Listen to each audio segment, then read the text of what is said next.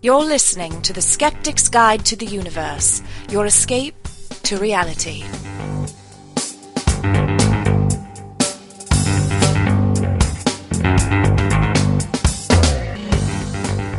Hello and welcome to the Skeptic's Guide to the Universe. Today is Wednesday, November 8th, 2006. This is your host, Steven Novella, President of the New England Skeptical Society. Joining me this evening are Bob Novella, Hey, everyone. Rebecca Watson, Hello. Perry DeAngelis, Good evening. and Jay Novella. Yo ho! Good evening, everyone. Hey, Hello. Steve. What's up? Steve, how are you tonight? Excellent, excellent. Better than Kent Hovind, that's for sure. Oh, zing. you guys have heard about his woes. He's got some legal issues. Hey, come on, he's not guilty. He's convicted, by definition, he's guilty. That's right. Also considered a danger to his to the community. In case you didn't notice that. He is a, pr- a clear and present danger and a flight risk. Yep. For those of you who may not know, Kent Hovind is a prominent young Earth creationist. So he thinks the the entire universe was made a few thousand years ago. Founder of Dino Land is it? Yep, he has the nickname of Doctor Dino because he has a fake PhD from an unaccredited university, Don't we all? Christian education, He's got that amusement park that. Uh, and he has that Christian creationist amusement park. Yeah, there. That's, Uh, so he's, uh, you know, about as uh, nutty as they come in the creationist camp. Uh, You know, as creationists are concerned, he is at the the absurd end of the spectrum, which is saying something. Kind of like the butt psychic that we were talking about last week. He is the the bottom of the barrel. The bottom of the barrel of, but he's but he's been very prominent going around, you know, debating evolutionists, and you know, he goes beyond just a bread and butter creationism. He has some really outlandish theories about. You know how to explain all of the, the geological formations that scientists say took millions of years. So he basically has this um, frozen comet theory, which is a way to explain the um, the solar system and the geological formations on the Earth with one major catastrophe. So it's basically a return to sort of classic catastrophism, where you know again it was thought that all of the features of the Earth could be explained by catastrophic events, and then that was replaced by the notion that well, just ordinary everyday act- uh, processes extrapolated over millions of years could explain things like the Grand Canyon. But of course, that that runs contrary to the young Earth uh, view of things. So he's trying to come up with these really far-fetched notions about you know these exploding comets and how that could that could explain everything like the Grand Canyon. H- how does an exploding comet explain the Grand Canyon? Oh, well, it's really here we complicated. Steve, he also offers a uh, a quarter million to anyone who can prove Oh, is that him? Yeah. that evolution is the only possible way that life evolved or life exists on Yeah, Earth. it's it's you know a mockery of Randi's million dollar psychic challenge, and it's uh, which many people have imitated that. But of course, his criteria are impossible to meet. It's like a single piece of evidence that proves evolution. You know, that's just an impossible criteria. It's just a It just stunt. it's just an, it's an the whole point. It's an insincere stunt, is what it is. And if you want to take him up on that, you have to go to jail and visit him to do it. That's so right. Now it's the- be now- even tougher. He he's been having some legal difficulties because he decided that he does, should not have to pay taxes.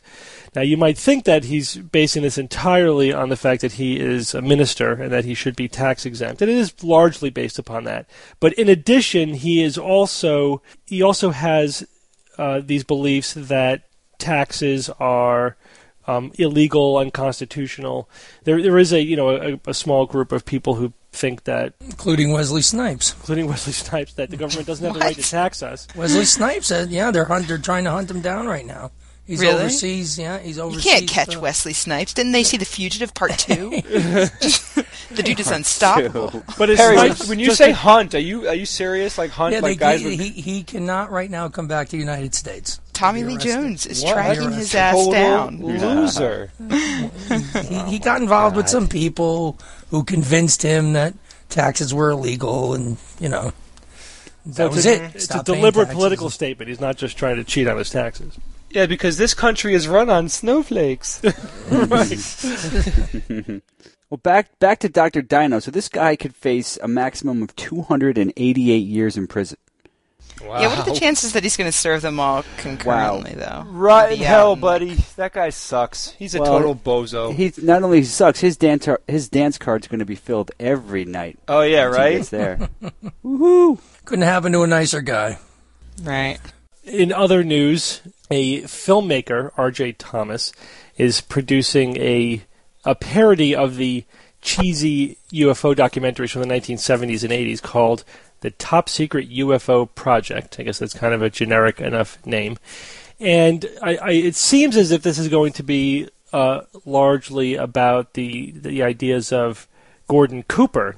Um, Gordon Cooper was uh, an astronaut in the U.S. space program. Was the first person to orbit the Earth twice, uh, and he was a, is a strong believer in UFOs. And he believed that he saw UFOs while in orbit. It's interesting whenever you read uh, a lot of the the uh, news articles about Cooper. He always sort of prominently uh, portray that you know he, if anyone should know about UFOs, he would because he's been in outer space. And Yeah, and yeah, right, What yeah. exactly? It's like it's a it's a it's kind of a, f- Arg- a lame argument from authority. Authority. No, Already, it's a good point. I mean, I've I've been to the beach, and that's why I'm technically um, a marine biologist. That's right. And, Yeah. And I know how to swim, so I'm an expert on the Loch Ness monster. There you go. Steve, didn't he say on TV that um, you know, that all the astronauts are covering up sightings and government conspiracy garbage? Yeah, yeah. You, I mean, you have to believe in the, in the government cover-up if you're a UFO aficionado these days. Uh, those two things go hand in hand. Yeah, fits in nicely. I think it's funny though that all the rigorous testing that they put them through. I know it's an immense amount of physical testing. It's also an enormous amount of emotional uh, stress testing, and you know I'm sure that to become an, an astronaut you have to be fairly intelligent. But this guy's you know made it through all of the um, all of those rigors, and, and he still is a total baboon. Well, you, you, since you bring it up, you know, intelligence doesn't really correlate with belief in the uh, Right. in science over the over the pseudoscience. Actually, in, in general, greater intelligence positively correlates with belief in the supernatural or pseudoscience. So, more intelligent people are more likely to believe in things than UFOs. Why Uh, is that? You know, it's hard. That's a very interesting question. I'm not sure it's been definitively answered. I think the reasonable speculation is that you, you you have to have a certain amount of you know curiosity and thoughtfulness to even think about things like are we being you know uh, visited by aliens, uh, and I also think that um, getting a general education, getting a popular sort of science education, it's just not enough these days. And in fact, until you really get to a like a postgraduate expert level in some topic, uh, it, it doesn't you know the education that you get really won't prepare you to separate science from pseudoscience unless you have skeptical training you know unless you know how to actually think about these things and, and become knowledgeable of the ways in which we, we deceive ourselves the pitfalls of, of logic that we tend to fall into so you could be extremely intelligent and still be a total credulous you know ass That's actually a good uh, segue to our next story, Steve. that's true. Speaking of which, I'll, I'll, I'll take you up on that, Perry. So the next next news item is about a, a an academic uh, who is a Bigfoot believer. Uh, this is a professor from Idaho, Jeffrey Meldrum. He holds a PhD in anatomical in the anatomical sciences. So this is actually a PhD which is rel- relevant to the uh, somewhat relevant to the, the topic at hand. And he is a believer in Sasquatch, the Bigfoot. Yeah, a big believer. A big And- and, believer. uh, as you said, Steve, he's a PhD, and uh, Yeah. he's you know he is one of the foremost voices on Bigfoot. He he brings a you know a patina of science to the the study of uh, the Sasquatch, which has made him very famous in that community. And uh, Yeah. Oh, yeah. you know, as, as you might well imagine. In any fringe community like that, if you have a real scientist who endorses your beliefs, I mean, they're celebrities. They're instant he's, celebrities. he's lionized by these guys. Absolutely, yeah. But I mean, And it- there's a funny, there's a quote here from this article. Um, what really got him going? Um, he discovered a it says here flat 15 inch footprint in the woods, and uh, he said he thought initially that they were a hoax, but he noticed locked joints and a narrow arch, traits he came to believe could only belong to Bigfoot. I mean, those are. Those are, you know, his great bit, bits of evidence that got him Right. started on this. The locked Right. joints and a narrow arch. I mean, what? From what I can tell, definitely. I mean, his his main uh, thing that he studies are these plaster casts. He has hundreds of them. Yeah.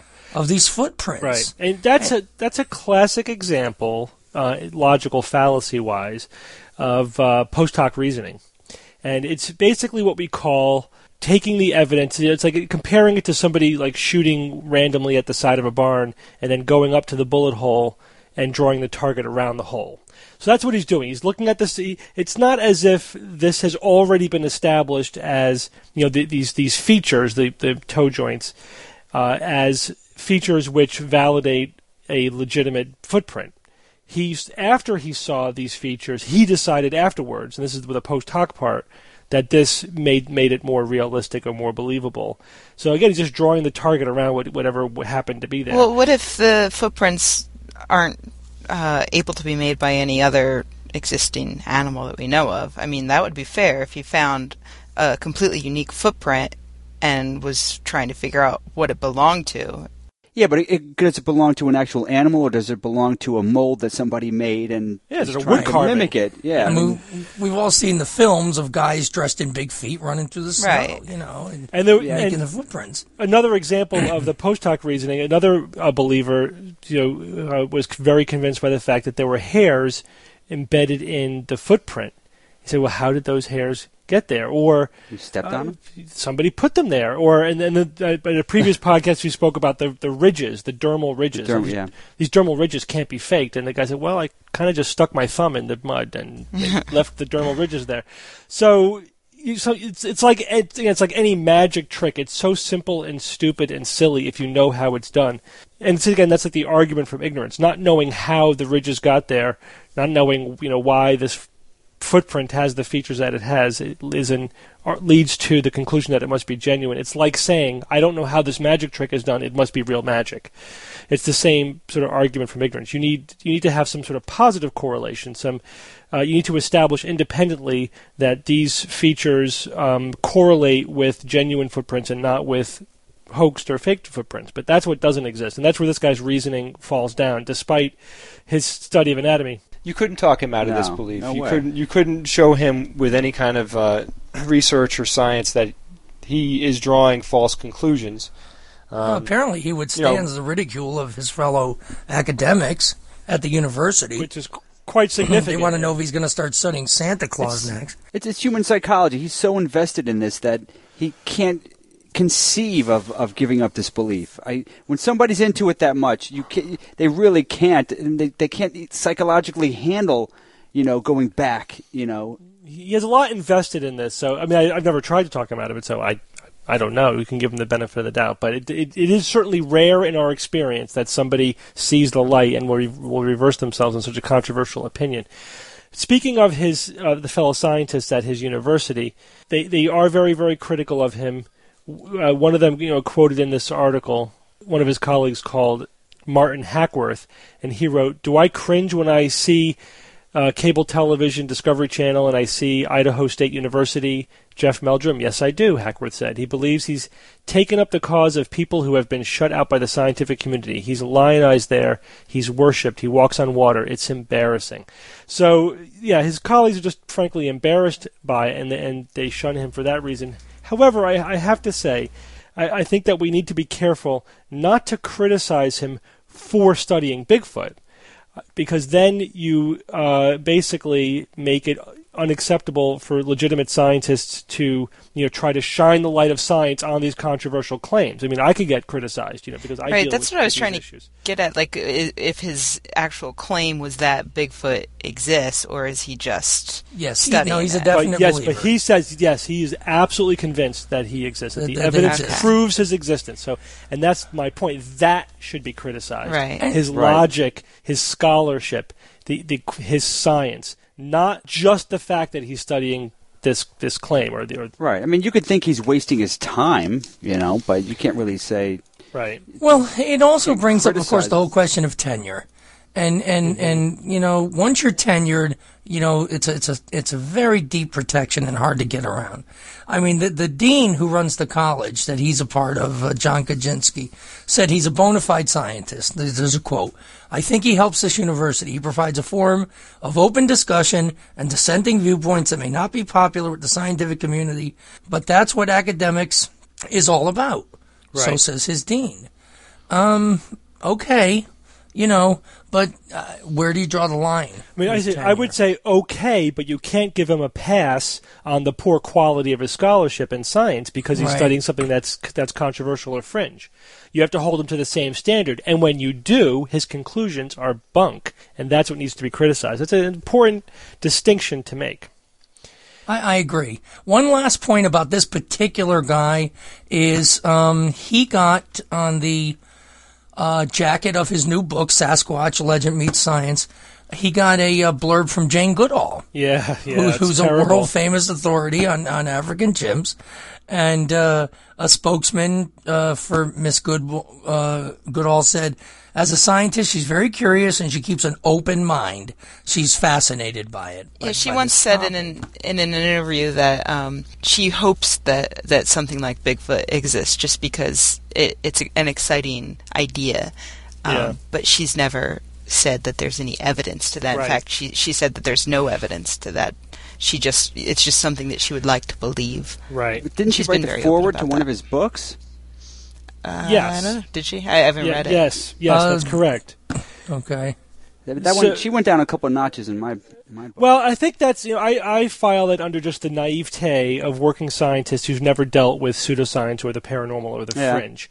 You know, it's like, oh yeah, that's interesting. You know, that wouldn't it be cool if there was something like a Sasquatch? And they just have Yeah. absolutely no idea of the horrifically terrible scholarship that's being done in these areas, and so they may naively ex- see, appear to accept it or naively lend uh, their imprimatur to these endeavors when they don't really intend to endorse pseudoscience. So I think she was probably just innocent in that regard. I, I think we can conclude this with with the concluding quote from this guy in the article: "Is the theory of exploration dead? I'm not out to proselytize that Bigfoot exists.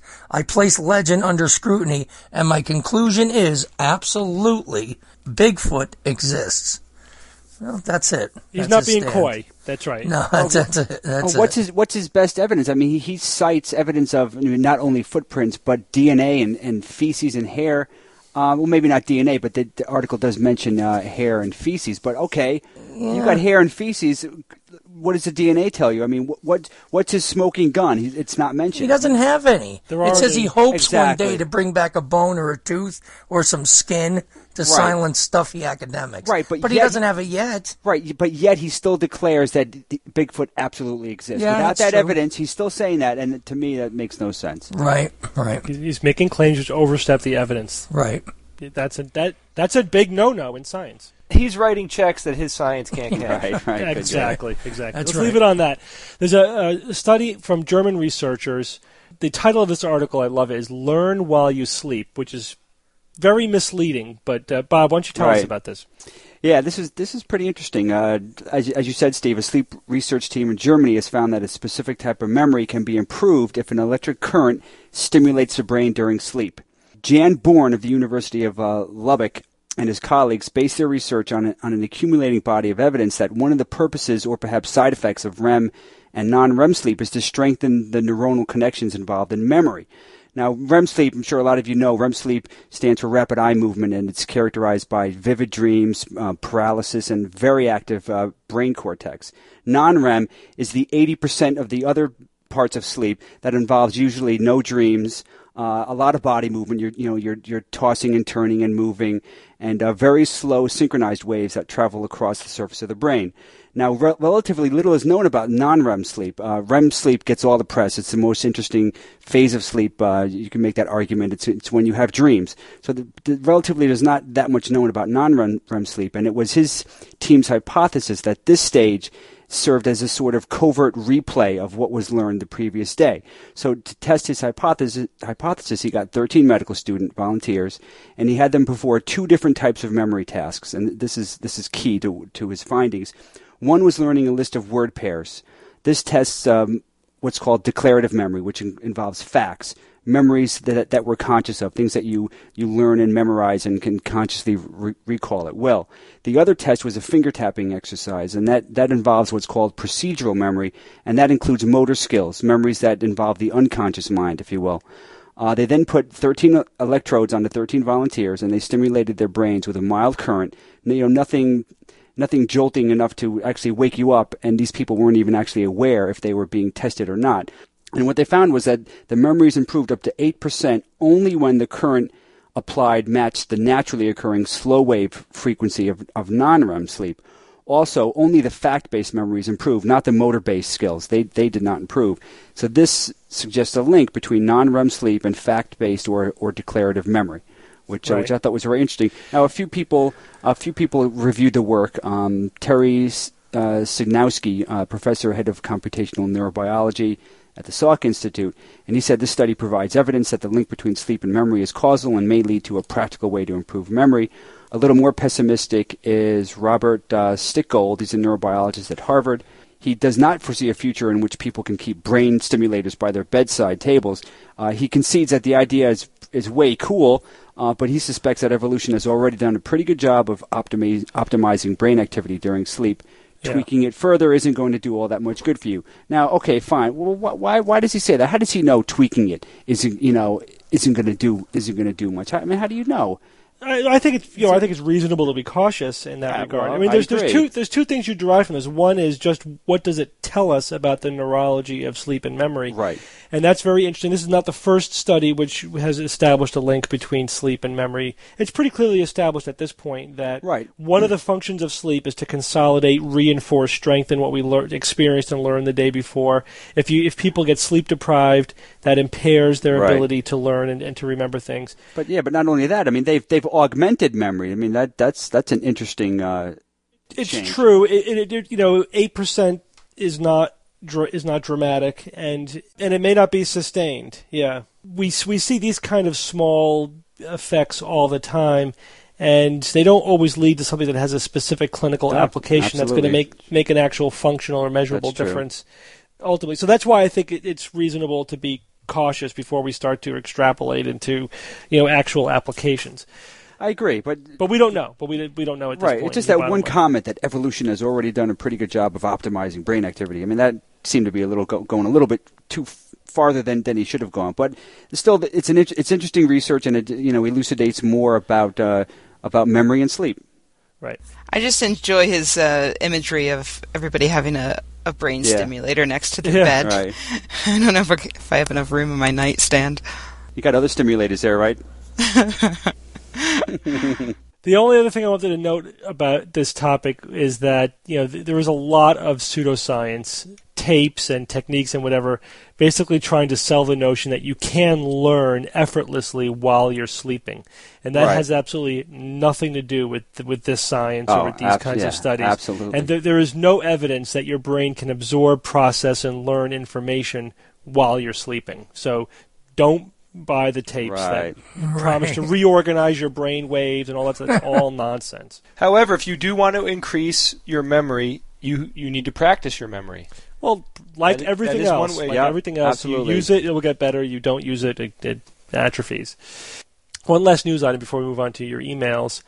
Uh, a, a dolphin was discovered that has the remains of what, what may be the remains of hind legs. Uh, now, norm, dolphins normally they have their front f- uh, flippers and they have their tail. The tail is is an extension of you know evolved from what was their spine uh, and their actual tail as a terrestrial animal. Their their flippers are their forelimbs, and they essentially lost their hind limbs. Uh, although they do have these little pelvic structures, which are probably the remnants of their hind limbs, and is a good example of uh, of an evolutionary sort of residual structure. However, now they've discovered a, a, a dolphin that has hind flippers, and uh, the, the which is an interesting you know piece of evolutionary evidence. Uh, it says a couple of things. You know, one is that it reinforces this notion that single mutations can cause the appearance or disappearance of entire structures. Uh, so obviously, you know this. you know, dolphin did not have a mu- did not have an entire set of mutations, all of which created you know the information for these hind flippers that do not exist in, in, in normal dolphins. Normal dolphins have the information in their DNA for these hind flippers. They're just it's just turned off.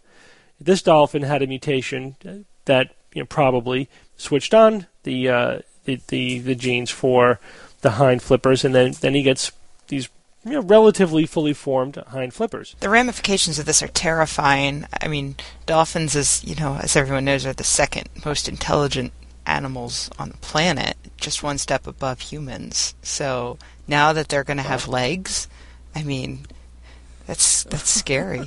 one step below humans, you mean? They're gonna no, no, above. It goes mice, dolphins, humans. Come No. on, I'm not the nerdiest nerd here. You, get- guys get that. Steve, do you know if they X-rayed the um the appendages? I haven't seen any detailed uh, anatomical. It, it said they're analysis yet. taking them, they're keeping them Yeah. at the lab, and they're going to be doing all sorts of tests, DNA and DNA, yeah, obviously would be, be, Yeah. would be useful. And there are other examples of this of uh, structures which uh, uh, you can come out in single mutations. There are. I mean, Gould wrote an excellent article about horses' toes and hens' teeth. You know, birds still have the genetic information to grow teeth. They're they're just turned off, and you can if you can figure out a way to switch them on, which researchers have done, then they'll grow teeth. Why would why would hens have the DNA for teeth if they didn't evolve from creatures Right, that had exactly. teeth? I mean, that's uh, such a great, And- a great bit of evidence right there. I there. bet Mr. that. Hovind would have an answer for that. Yeah. Yeah. Oh yeah. and horses, which evolved from many-toed mammals, eventually there are recidivistic or back, you know, mutations which can cause a, a horse to grow with a couple of extra toes coming out the back of his leg, you know, somewhat formed. So the, again, those uh, there are there are genes which control the way things develop, and there are also genes for enti- that turn on and off entire coordinated suites of genes which is it's really it is critical to understand that and really to, in order to understand how evolution pro, you know progresses and also to understand a lot of the evidence that we can see in in living animals you know for their their evolutionary history and this was a good an excellent example of it that I thought was worth talking about Steve, I mean, do you, do you foresee a time when in the future when we could, uh, I mean, when when our you know our knowledge of the of genomes of, of animals and maybe even the proteomes. Uh, I mean, imagine if we could actually examine I mean, all the DNA and say, all right, here's you know here's here's the DNA that codes for you know these non-existent structures that don't that no longer exist, and just get a huge dictionary of all these structures that just aren't that aren't expressed anymore. I mean, Yeah. a huge list. I mean, wouldn't that be interesting to see that? You know, well, here's you know here's a tail, and here's and here's the hind legs, and here's all this stuff that just aren't It is expressed finite. I don't see why you couldn't do that, Bob. it, it will definitely happen Yeah, it is just a matter would- of time It's another Yeah. little bit of uh, you know why is all this stuff here if uh, if they didn't and um, imagine the day when we can make uh, completely artificial genomes when we could basically design a creature genetically from scratch The the thing about turning on and off certain uh, certain genomes um, is interesting because there were, there was there's been a lot of study recently about um, animals that regenerate limbs, and I know that researchers are looking into uh, finding the same gene in humans and hoping to turn that on so Be damn that handy. we could do that. Yeah. Shouldn't we just be putting Nice. like three billion dollars into that research? I mean, how awesome would that be? Steve, do you know how um, there's there's uh, like the appendix is an organ that we don't need anymore? Yeah. I've heard people say we've um, you know we evolved away from needing it. Right? Are there any things in the brain that exist like that? Parts of the brain. Well, we only or- use 10% of the brain, Jay, so there's about 90% of it that Some we've of us. evolved beyond. Uh, Unless you know how to tap into it. that's right. That's that's a good question. I, I'll I'll have to think about about Yeah, that- that. that As- is a good question. Off, off the top of my head, I think the answer is no. There is no vestigial part Portion of of the, the brain, brain. Yeah, that I that I can think of. There are parts of the brain that are redundant because you have basically you have it on the same on two sides of the brain. So if you lose one, the other side can pretty well take over for it. But that's just because we have you know two hemispheres. Uh, some of our abilities are lateralized and some are bilateral, are on both sides. And so there is some redundancy, but no, there are there's no vestigial piece of the brain. It would make no sense of. though because it's the brain uses so much energy that it wouldn't make sense to have a, a part of it that sucks up so much energy that just doesn't do anything. It it's too easy to uh, to to take that you know to take that piece of the brain and, and have it rewire itself to do something else that you do need, something like that. Yeah. Much more so than Right. say an organ. You That's know? a really good point. You know, the way the brain develops, it also develops with use. So, Right. you know, as you use your brain as it's developing, that's the brain sort of develops stimulated by that use. And if you, if you, like, for example, if you blindfolded an infant, and, and they actually used to do this, you know, in one eye or the other to try to fix You're- a lazy eye. Yeah. But if you did that and you deprived the brain of the visual feedback, well, the visual cortex would not get that feedback and wouldn't develop, and that tissue would just get co-opted by some for some other reason, for some other purpose. It, it wouldn't, you know, quote unquote, go to waste or be or be vestigial. Right. So the brain is truly malleable. Oh, yeah, absolutely. It's called plasticity, and the plasticity is almost complete during the development phase. I mean, it's like 100% plasticity. It's an astounding organ, that brain. Absolutely. It's it is incidentally the why our brain can contain more information than the genes that code for Right. it. As the brain develops, it actually is is increasing the amount of information that it contains in that process. Well, let's move on to some of your questions and email. The first one comes from Bart Farkas from Cochrane, Alberta, in Canada. And Bart writes, I listen to your podcast weekly. I am an active skeptic as you are. Anyhow, I w- am wondering about this Edgar Cayce fellow.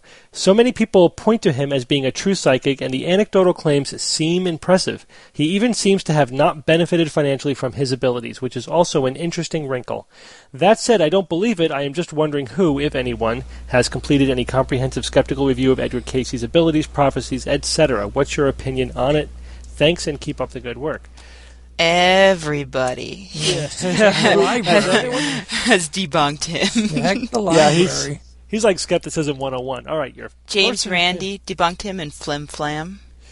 Uh, One of the Skeptic finest books. Dictionary has a very thorough debunking of him on the website. We'll have the link to that. I, th- I found that to be pretty good. So Edgar Cayce, uh, who li- died in 1945, uh, was a uh, a trance psychic. He would go into he's called the the sleeping prophet. He would go into these trance-like states, and he would just you know spout out random prophecies, and his devoted listeners would write everything down. It was very Nostradamus-esque in that you know his, his statements were so vague that they could be applied to anything.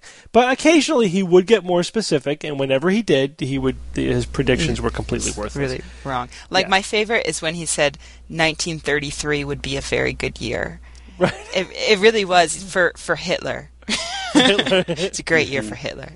So it had to be a did good our- year how for did somebody. Our friend from Alberta, who's an active skeptic, come up with the idea that the guy's claims had validity. Well, I think it's that it's it's the sort of thing where the guy's been dead for so long that it, he's had plenty of time for people to forget all of the failures and remember the successes and blow them up. And if you look on his um, Wikipedia entry, I was just looking at this earlier today. I, it's it's outrageous. It's, it was written by a true believer, and th- this is the sort of information that people are getting. Sadly, Oh, we have to Um, fix that. So yeah, actually, to all of our listeners, go to Wikipedia, look up Edgar Cayce, and uh, start editing because it it's really bad.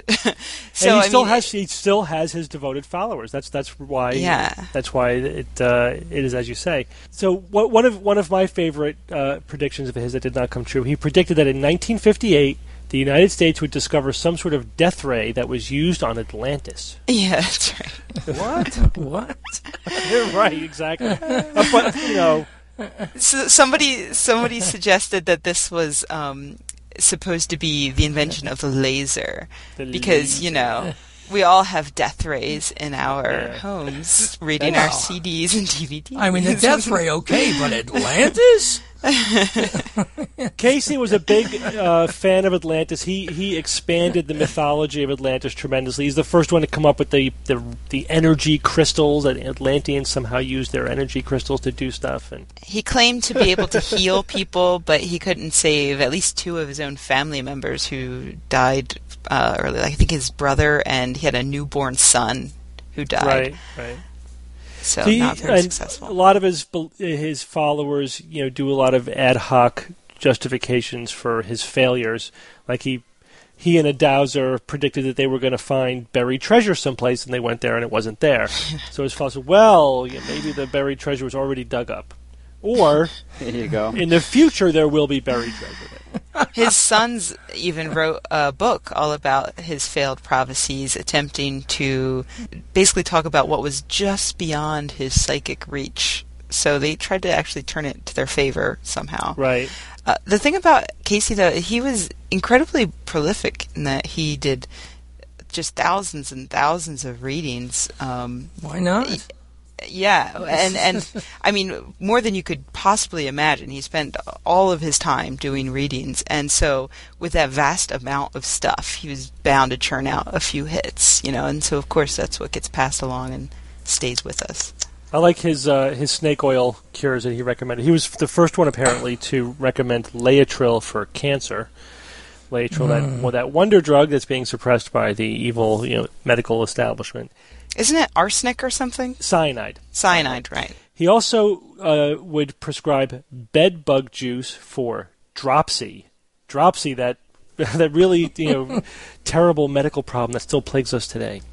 What the hell's bed bug Yeah, juice? please. and what's dropsy? dropsy? right, exactly. You know. Um, What does prescribed mean? That mean you drop stuff all the time? dropsy.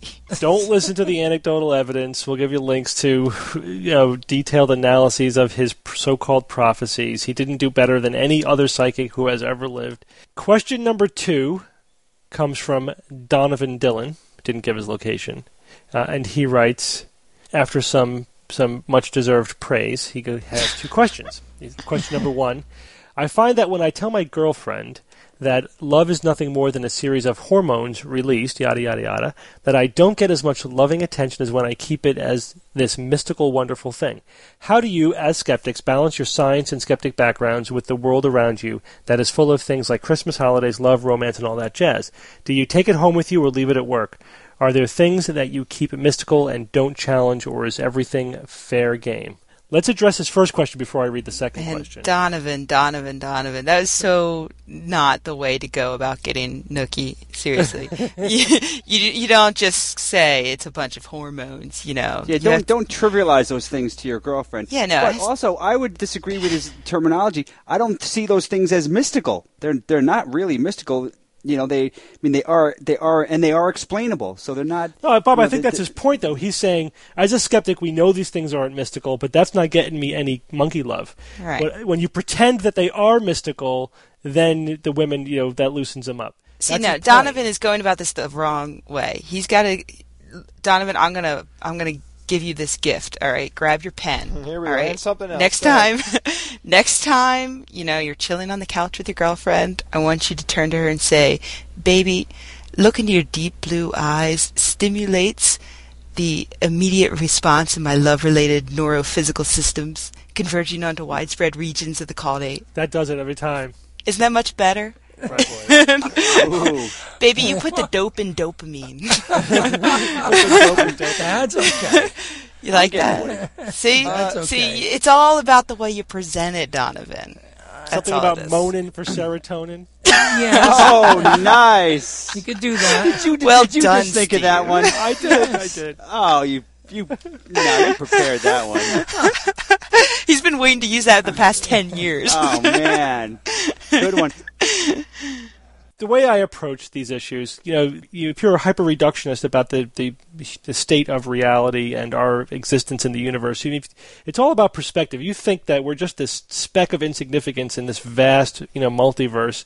It's it, it could be quite depressing. The the fact is, we are humans. Humans are what they are, and there's no nothing wrong with embracing the human condition and human existence. And we we make our own meaning whatever whatever that is. So you might as well, you know, view the world and the universe from a human perspective and embrace what we are. You know, I love my daughters more than anything in the world. They, I have an, an incredible emotional reaction to them in many different ways that only a parent could, another parent could really understand. And I, I know full well that this is an evolved biochemical reaction to induce me to pass my genes on to the next generation and, and nothing more. But it does And not. to, and to care for them. Well, yeah, I mean to, to nurture the survival of my, my genetic progeny, but it doesn't matter. It's still it's still those emotions are still just as real to me. They're they're just as profound. It is part of what's being uh, what it is to be human, and just embrace that and enjoy it and live and enjoy your life. And you, you, the two things are not incompatible at all. You know, sex is still sex, regardless of how and why it evolved. It just so I, I don't see the conflict there at all. Actually, Right. Well, I, you know, I think he, he he he might be coming more from the idea that uh, uh, that he may might be a little too robotic and stiff, and his girlfriend is commenting on that. I think you got to read between the lines here. All right, I'll, I'll, I'll say something else. Um, Carl Sagan made a comment once. I can't remember what the what the venue was.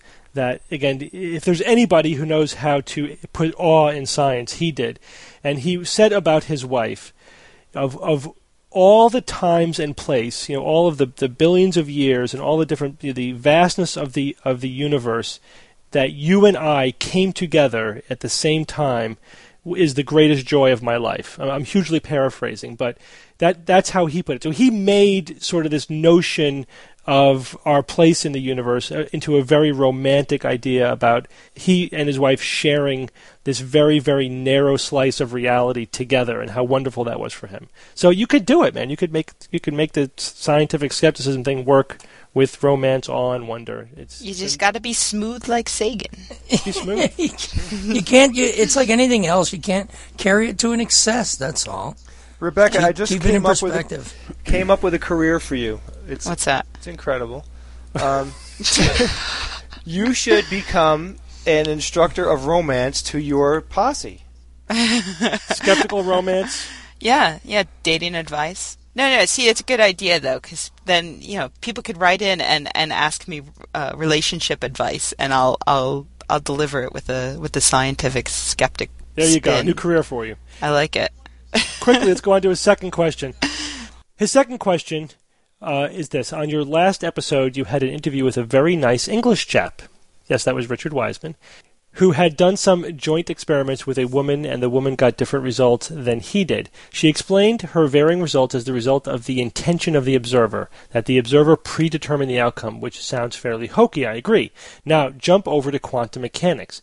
And I am not suggesting that this at, that, this proves the woman wasn't out of her tree, but what are your views on the experiments that have behavior of electrons being influenced by the observer? And he references the double slit experiments and gives a, a Wikipedia link.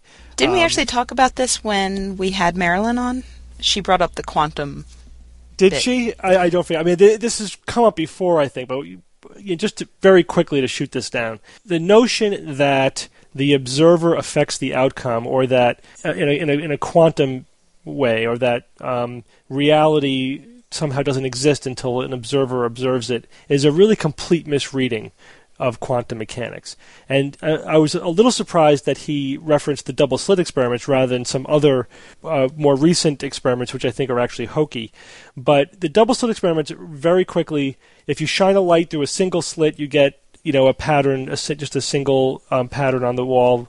If you if you shine a light beam through two slits that are you know close together, you get an interference pattern. And that this was the first piece of evidence that light actually behaves like a wave. Because only waves can only waves can make an interference. Yeah, an pattern. interference pattern that is exactly like you know, literally like waves in water interfering with Light, each other. The right. same thing. Any waves. These these happen to be light waves. Prior to this, it was thought that light was basically a particle, which it is. The particle wave duality of light. Right. So the thing is, though, when when you say observer, what that really means, it's not that somebody that the whatever's going on in the mind of the experimenter affects the outcome of the experiment. That's completely not true. All it means is that light is a wave until it has to interact with something, anything. When it interacts with something like the film that you're using to record the pattern of light, then that forces it to col- that the probability wave to collapse into an actual particle and then interact with whatever whatever it's interacting with. So that that's the phenomenon that we're talking about in terms of quantum mechanics. That fundamental particles exist as a probability wave until they're forced to interact with their environment in any way. And of course, it's hard to keep them from interacting. You know, eventually things are going to interact with other things and and they collapse. Whether or not there's any intelligent being that present or not, or looking or not looking. So the whole observer phenomenon is a complete misinterpretation of, of quantum mechanics. Yeah, Steve. Yeah, the, way I the way I see that, I think there's an emotional appeal for these people to think that you need you need an intelligence, that an intelligence or a mind is the key factor in, in collapsing the wave functions. And to me, that that's equivalent, you know, to putting you know humans back on that pedestal that science threw, threw us off of a long time ago. And the real cu- culprit, as you said, was was the decoherence, which is just the interaction you know, with the environment. You don't need a mind in the loop. Is the bottom line. That's right. Uh, let's go on to the next email. This one comes from McCartan Cassidy from Heidelberg, Germany. Uh, and he writes Hi there, I've been listening to the podcast for about 15 episodes now, and I want to let you know that you're doing a great job. The issues are interesting and informative. The panel members are great at debunking the stuff that gets published in the mass and fringe media, and it's an entertaining show. I'm just a bit in the dark on the Rebecca J animosity, but I guess not all topics need to be analyzed on air. What animosity? Yeah, I think it's just Yeah. friendly banter. Actually, there's no really. love no- each Uh, we all love each other. for certain Group definitions hug. of the word love, yeah. It's virtual hug. Don't touch me. As an Irish person who has lived in the U.S., UK, and now Germany, I would particularly like to hear your thoughts on how different cultural influences dictate credulous belief patterns. A particular example is the intelligent design debate, which seems to be a purely American phenomenon. Here in Europe, the creationists are regarded as slightly barmy, nice word, but it seems that a large proportion of the U.S. population takes it seriously. This is not to say that Europeans are more skeptical. I know plenty of Germans who believe in ghosts and other such nonsense. It's just different nonsense. It would interest me to know if anyone has taken the trouble to map out the regional patterns followed by various religious and superstitions. Religions and superstitions. I would expect that global acceptance of, say, quantum mechanics is more uniformly distributed throughout the globe than that of Ouija boards, tarot cards, voodoo, ID, etc. No doubt something to do with repeatability. A sober analysis of this data might convince some otherwise credulous people that their beliefs have rather shaky foundations. I'd love to hear your thoughts. Keep up the good work. This is actually a really good idea. I, I, the, what he's basically saying is that if a belief is founded on reality, that that belief should exist throughout the scientific world. And the example that he gave was quantum mechanics, although as we just were talking about, that's actually quantum mechanics is is is, poor, is still I think poorly understood. But say you know pretty much scientists throughout the world accept the fact that DNA is the the molecule that codes for genetic information. There's no pattern to that. Everyone accepts that. But if you go to a uh, a a a belief that's not founded in reality, that's founded rather on culture, on on cultural traditions or cultural beliefs, should follow cultural patterns and not be evenly distributed. That is a very sound hypothesis. And and what he's saying is that therefore it might be an independent line of debunking evidence, if you will. So let's say you say take something like crop circles and say, is crop circles accepted throughout the world or only in, say, the English speaking part of the world where you know, cultures that are contiguous with where it originated in England. And in fact that's what you find. As opposed to say legitimate scientific theory which may spread regardless of cultural boundaries. Steve, well, I understand what he's proposing, I, I think that when you present it like that, it's going to be misunderstood as an appeal to popularity. But that's I, all right. That I could see how that could be misinterpreted, but that's not what I think McCartan is saying. That's not how I'm, in, um, I'm what I'm saying or how I'm interpreting his suggestion. It's not that it's either universally accepted or not universally accepted. It's does it follow a cultural pattern or or not. Right. Uh, now, if I, it's I understand what you're saying, Yeah. but you're also talking about it as a way to inform the public, and that's where I think it kind of runs into problems. Yeah, I, I- yeah, I don't necessarily think. I think that it may be a little on the subtle side, as in terms of using it as a mechanism for convincing the public. I, it's an in- interesting academically or you know scientifically. It is to try interesting to explore beliefs. Am I missing something, or what about pseudoscientific beliefs that are universally accepted? How do Give me they an fit example. in? I, Give me an I don't know. UFOs, ghosts. Yeah, but if you look at all of those, those, those are not examples, and I think it's really interesting. If you look at those But things, even- it's right. hard. It might be hard for us to, to see this, you know, kind of have an American-centric you know, view of things. But if when you look at all those issues like ghosts, ghosts are popular in Europe and in the colonies of Europe, but not in, say, other parts of the world like Asia or Russia or But whatever. that, but but there's plenty of people in Asia that believe in ghosts. Yeah, Yeah, but they had- But how do they- spirits? How do they manifest themselves? Yeah, they, would they, manifest, themselves completely different. They manifest according to cultural traditions. You know, Right. same thing with UFOs. Also, you can follow historically. You could you can start with like, and I think crop circles is probably the best documented example of this. It started in the UK. And it was just a UK phenomenon for a while, and then it spread to other English-speaking worlds, Crop America circles is, and is, Australia. is a much more limited belief. and then it spread to other sort of more contiguous European countries, and it hasn't really penetrated into co- uh, countries that are that are culturally disparate. Now, why would aliens choose to follow a cultural pattern like that when deciding where to start drawing, you know, scribbles in in, in crops? Uh, same thing as with belief in UFOs. It started in one culture and spread to other cultures, as opposed to say uh, scientific ideas, which sometimes they get sort of discovered at the same time in, in different parts of the world. You know, once once we get to the point where something is ripe for discovery, it may get discovered multiple times, or once it gets published, you know, in the scientific literature and gets replicated, it pretty much becomes broadly accepted. So it's a, it's I think there there's definitely something there. The difference between you know beliefs which are generated by evidence and logic versus beliefs which are cultural would follow different patterns. The world is I also getting smaller in the technological age, where I can now know minutes after something happens Yeah. in another part of the world. I can know about it. It is still, I think, interesting to follow things like if you just focus on aliens, you can trace how our perceptions of aliens have changed over time and in different cultures, and how they tend to look a certain way depending upon Yeah, you know the, the current culture. Yeah. and there there are a lot of interesting things written on that. So I think it's kind of a similar idea. Hey, Steve, do you think that uh, his concept is worthy of a uh, legitimate grant? Well, I think it would be interesting maybe to pick something, and, and I think this has been done with certain things, again, like crop circles and UFOs, or maybe like pick a few scientific ideas and then try to trace the pattern, their pattern of spread, and pick a few paranormal ideas and and trace their pattern of spread, and see if you could come up with some some differences in these patterns that are that are quantifiable or objectifiable. It would be interesting to do. Because it'd be it's like a, basically a sociological experiment. You know, I think there's actually also a problem from the science side because you can look at something like evolution and say, well, it's not accepted in you know certain communities, or um, HIV being uh, a virus that leads to AIDS isn't accepted in certain cultures. Therefore, it's not a valid scientific theory, which isn't correct. Yeah, but see, not not the scientific community though. But the, the scientific community accepts evolution and HIV is the cause of AIDS. Again, you're looking you're you're just what you're just looking at is is a popular denial of those sciences, which is just another form of pseudoscience, though. Right. I see what you're saying. Okay. Let's go on. Let's do one more email, then we'll go on to science or fiction. This one comes from David Schrouda from Pretoria, South Africa. I think this is our second South African email. Does, that rhyme with chowder? Well, he actually sent a pronunciation guide, and it, Schrouda is how it's it's spelled S C H R O D E R, but he said pronounced S H R O W D A. Schrouda.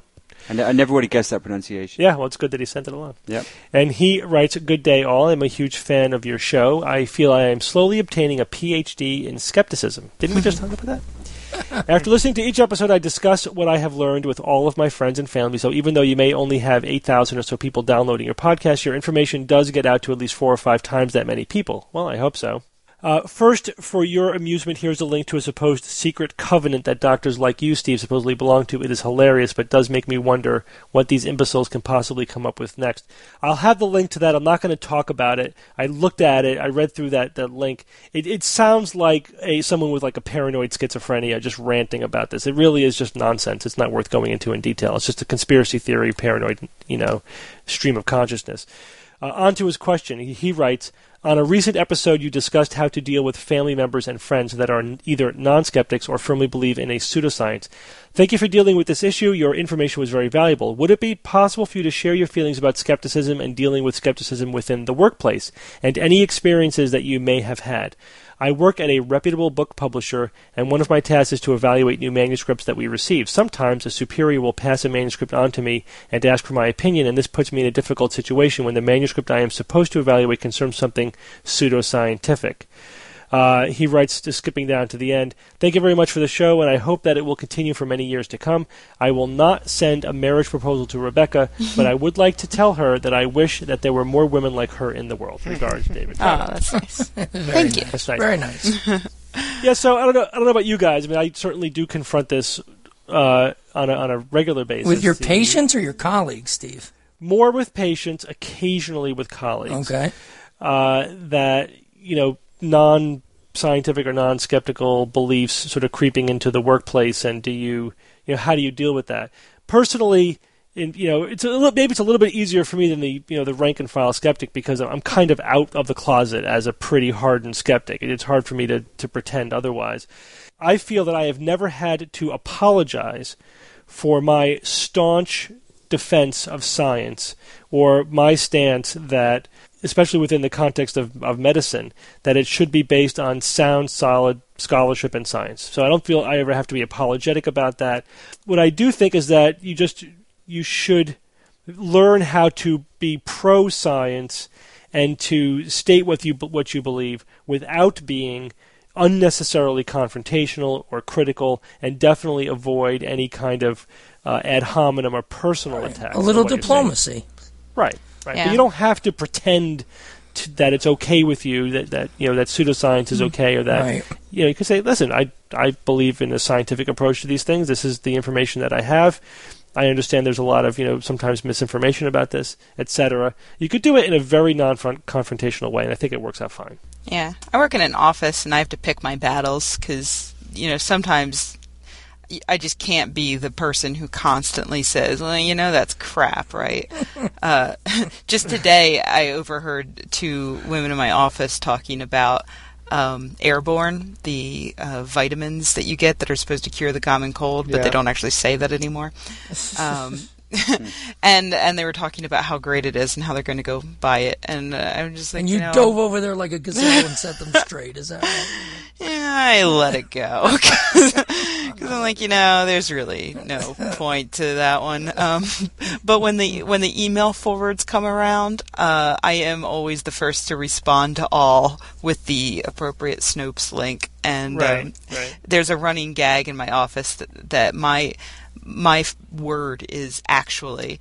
Um, the word actually is my word because every time we're standing around in a group and somebody says something stupid, I always pop in. Actually, It's hard not to say that. I find myself saying that because it's as the well. nicest way to start. Well, actually, you'd think that, wouldn't you? But That's And, uh.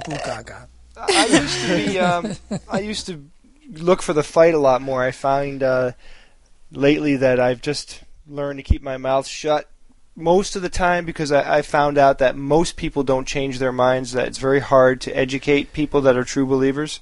yeah, Um, Well, if they're really hard true believers, yes. But you know what, Jay? What I found is that nobody ever tells you right at that moment that Right. they've changed their mind. But what you find is that you've planted a seed of doubt or thought in them, and then down the road, it may even be months later, it germinated. They, they, whatever. You find that you actually had a tremendous influence on their Right. beliefs. So And, uh, don't give up because there's no immediate They'll response. 'cause repeat you- Yeah. something that you said, and they won't even give you credit for it. Right. It They don't- doesn't They might not even realize That that, it doesn't was you that said it. It just became part of their thinking about Right. it now. You've given them the food for thought.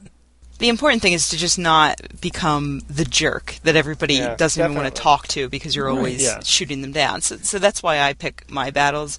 Um, because I know that, and it's kind of funny now because when they talk around me, they do kind of watch themselves a little more, and Right. some of them actually have changed their behaviors in that they say, "Hey, I heard this thing. Oh, you know what?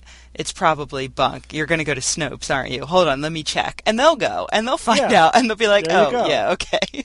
so it's kind of funny because they're doing it themselves, but it's mostly because you know I'm pretty easygoing about it, and I don't rub it in their faces when they're wrong. You know, Yeah, you have to be careful because you, you could be stepping on someone's amazingly uh, important belief system that they have, and you know David David's situation though what I what I gleaned out of his um, out of his letter to us was that every once in a while there might be a situation where where a book comes across his desk that he really doesn't agree with or he finds flaws in the science and if I was in his position I would very much feel compelled to uh, to say something about something that is written down like that that many many people are going to digest i would feel very strongly uh, about you know correcting it, letting my boss know that I'm finding Yeah. fault with it. Right. And it, it, I mean, it depends on what his job is Well, and exactly. whether or not he can That- afford to lose it. That's what I was thinking, Rebecca. And I don't know what his business is, so what I don't know what mechanisms are in place for him to bring these things to light. You know, Right. if it's his It place, really if anybody would depends, yeah. listen, and how much he needs the job and so forth. You're right. Well, I just would I would have a I would have a moral problem with letting um with letting a book go across my desk that I possibly could have prevented if it's filled with pseudoscience. Speaking So- as someone who works in marketing, you get over it. Yeah. That was a joke. That was a joke. You know what I would also do? Another another thing I found very entertaining was giving people cold readings, using using Yes. uh, a technique like that as a way of not only entertaining your coworkers and family, but also at the same time educating them, showing them that you can you can fool them, and you're definitely not a psychic. Well, yeah. Yeah. The, the one problem with that though is that they will believe you are psychic. Some of them will, at least. How many? You know, you don't you don't know your own powers.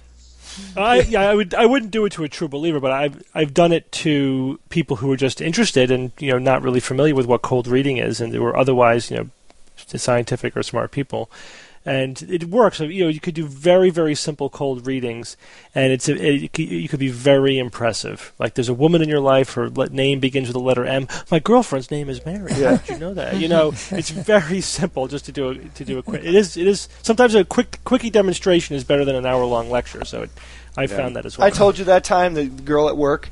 Um, I was giving her a cold reading. She was buying it hook, line, and sinker, and she's a total true believer.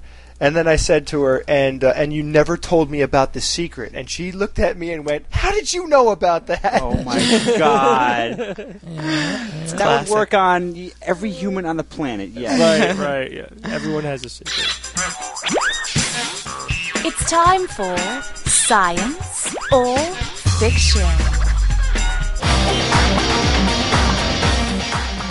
Each week, I come up with three science news items or facts, two genuine, one fictitious, and I challenge my panel of skeptics to tell me which one is the fake.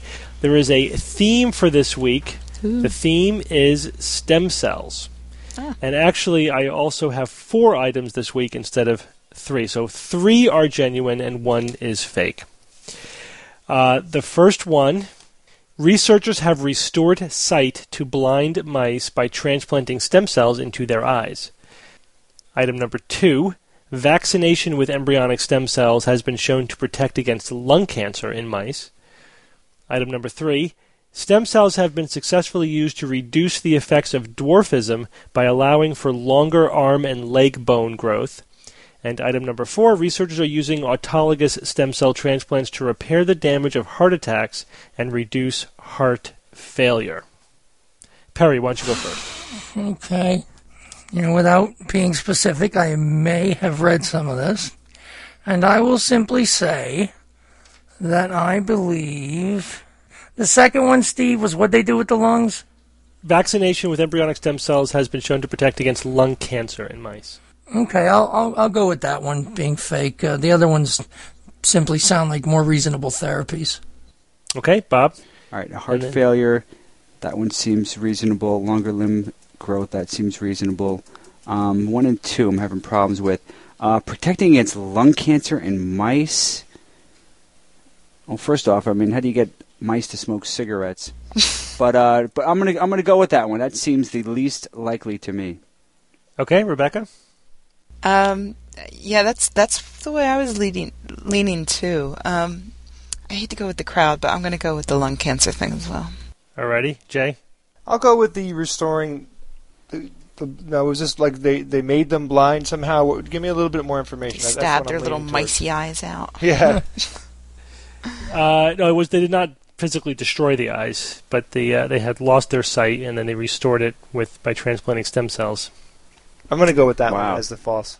Okay, Ah, So three you of all are a- true. Wow. Three of these are true. You all agree that uh, using autologous stem cell transplants to repair the damage of heart attacks and reduce heart failure is true, and that is science. That one has been a bit out in the Yeah. news. Yeah, I read part- that that's the one I Yeah, was but- talking about. Yeah, I'm not surprised you've heard about that one. It's also partly why I went to four, but there was just so many stem cell things in the news, I wanted to get them all in there. So yes, that's true, and, and uh, what they're doing is basically within a few hours of having a heart attack, they take your bone marrow and then um, inject it back into you. I the British articles, they always call injections jabs. Stem cell jabs for heart patients. Oh my God! Wow, I never heard that one. Yeah, that's that's what they call it. It's funny. That's cool. Uh, this is still, you know, basically in this has been human trials now. So um, they What have some- stage, Steve?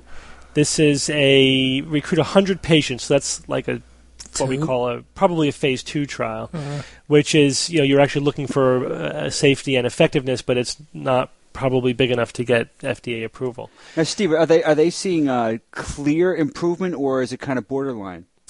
Yeah, well, that well we'll see. That's what they're looking for. The earlier studies showed some some clear improvement. I mean, the heart, the stem cells become heart cells, and they actually improve the contractile force of the heart and reduce Yeah, heart I mean, failure I- afterwards. so it's I remember now Pretty an good. article. I read about an article, and the uh, the benefits were just amazing. Yeah. you know, n- not borderline at all. Clear, clear pro- improvements, better than anything they've ever I think seen. it's I think it's going to be one of the early applications of, uh, of Oh, stem cells. awesome.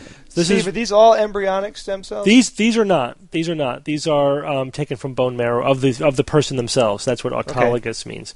So they're not embryonic stem cells. This is being done in Bart's Hospital in London. Let's talk about um, the blind mice. This one is also science. For the three, Y- this is number. This was number one. No, No, the mice. Were there three? Yeah, right. blah, I had, I had to say blind mice. Uh, these are cell transplants successfully restored vision to mice which had lost their sight, leading to hopes that this could be applied to humans. The, So was it the retina? Was it the what was it? What are we Optic talking uh, they had damage similar to uh, to retinal damage that is seen in, in certain medical conditions in humans. This was published in Nature, which is you know one of the most prestigious journals in science, and it's a very very significant study.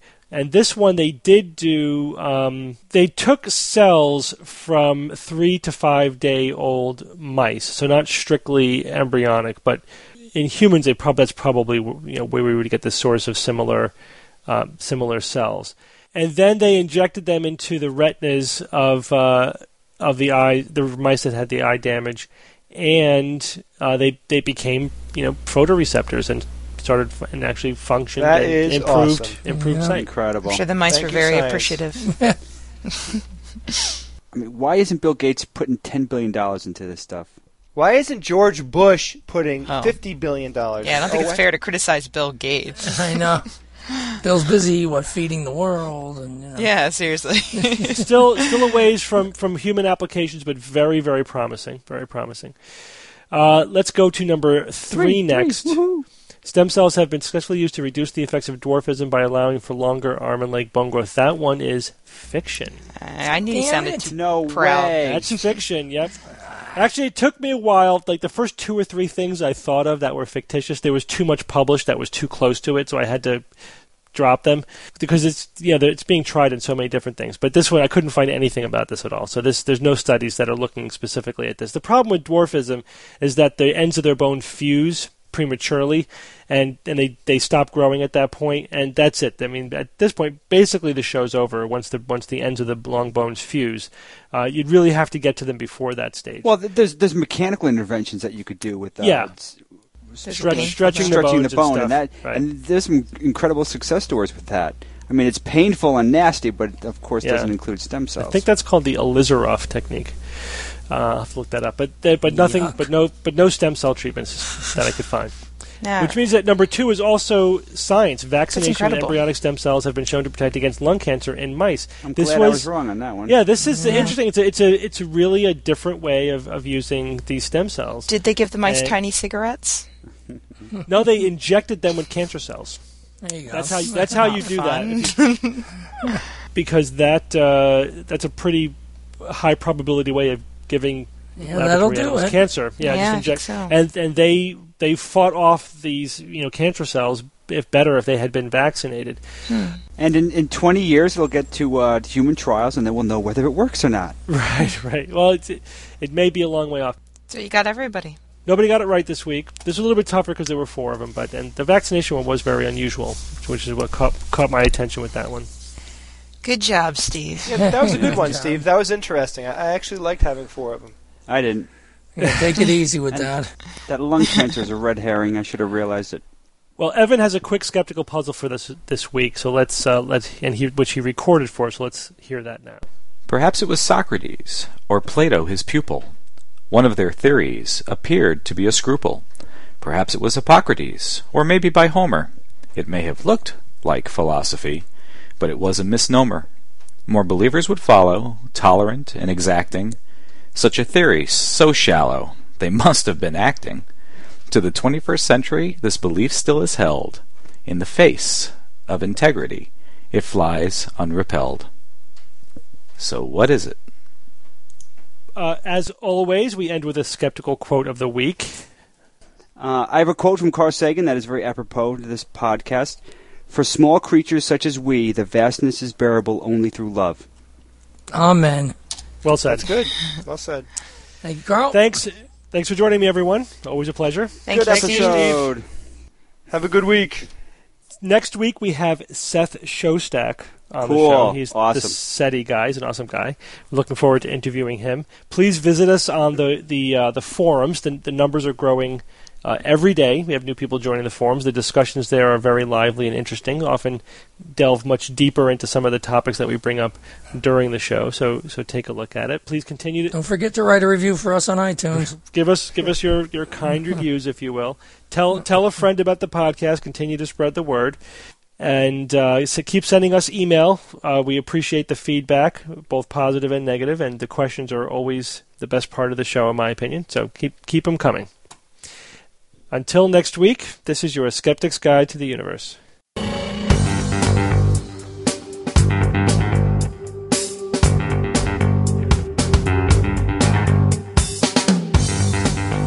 The Skeptic's Guide to the Universe is produced by the New England Skeptical Society in association with the James Randi Educational Foundation. For more information on this and other episodes, please visit our website at www.theskepticsguide.org. Please send us your questions, suggestions, and other feedback. You can use the Contact Us page on our website, or you can send us an email to info at theskepticsguide.org. Theorem is produced by Kineto and is used with permission endless delays.